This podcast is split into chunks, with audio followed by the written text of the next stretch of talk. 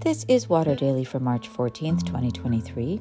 This week we explore John 9 1 to 41, in which Jesus restores sight to a man born blind and gets into all kinds of trouble. Today's reflection is seeing what is not.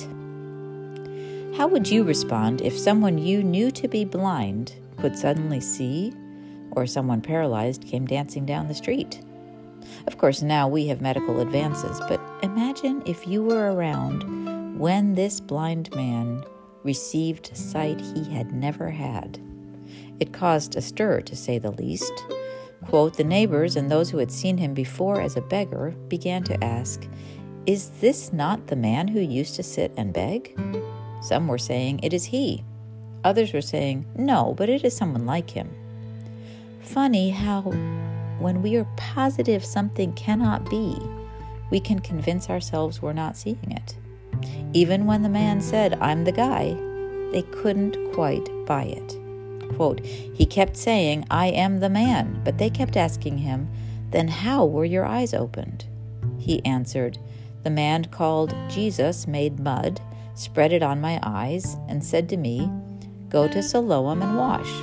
Then I went and washed and received my sight. Do we need to understand how to accept what? The man himself seems remarkably untroubled by how this came about, even before he gets the third degree from the religious authorities. Maybe it's because he had no prior visual data to contradict his new reality.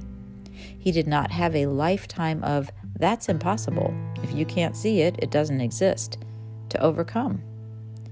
He had never seen anything with his eyes. Maybe that's why children believe so much more easily than adults. Less contradictory data. Madeleine L'Engle has written that as a small child, she routinely descended the staircase in her home without touching the steps. She did that until she learned it was impossible.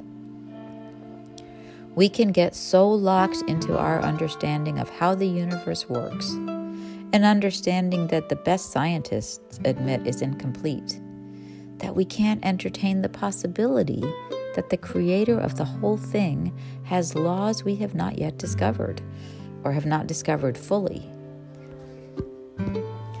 That's the kingdom of God Jesus was making known, what I like to call the energy field of God. Have you ever been asked to believe something that you knew to be impossible? Was it really, or was your understanding too limited? Is there something in your life now that you're being invited to believe? A step of faith you're being invited to take? A prayer you're being invited to try on? Can you take a step in that direction in prayer today? The God we worship as Christ followers is one who calls into being things that were not. That's Romans 4:17. Faith is our ability to believe in what God is calling into being. We don't have to be limited in prayer by what we've already seen. We do have to open ourselves to the possibility that God's ways are bigger than we can imagine. That's the beginning of faith vision, seeing what we have not previously been able to see. God is calling things into being all the time. Imagine the sensory rush as our spirit vision kicks in and we truly begin to see the energy of God at work around us.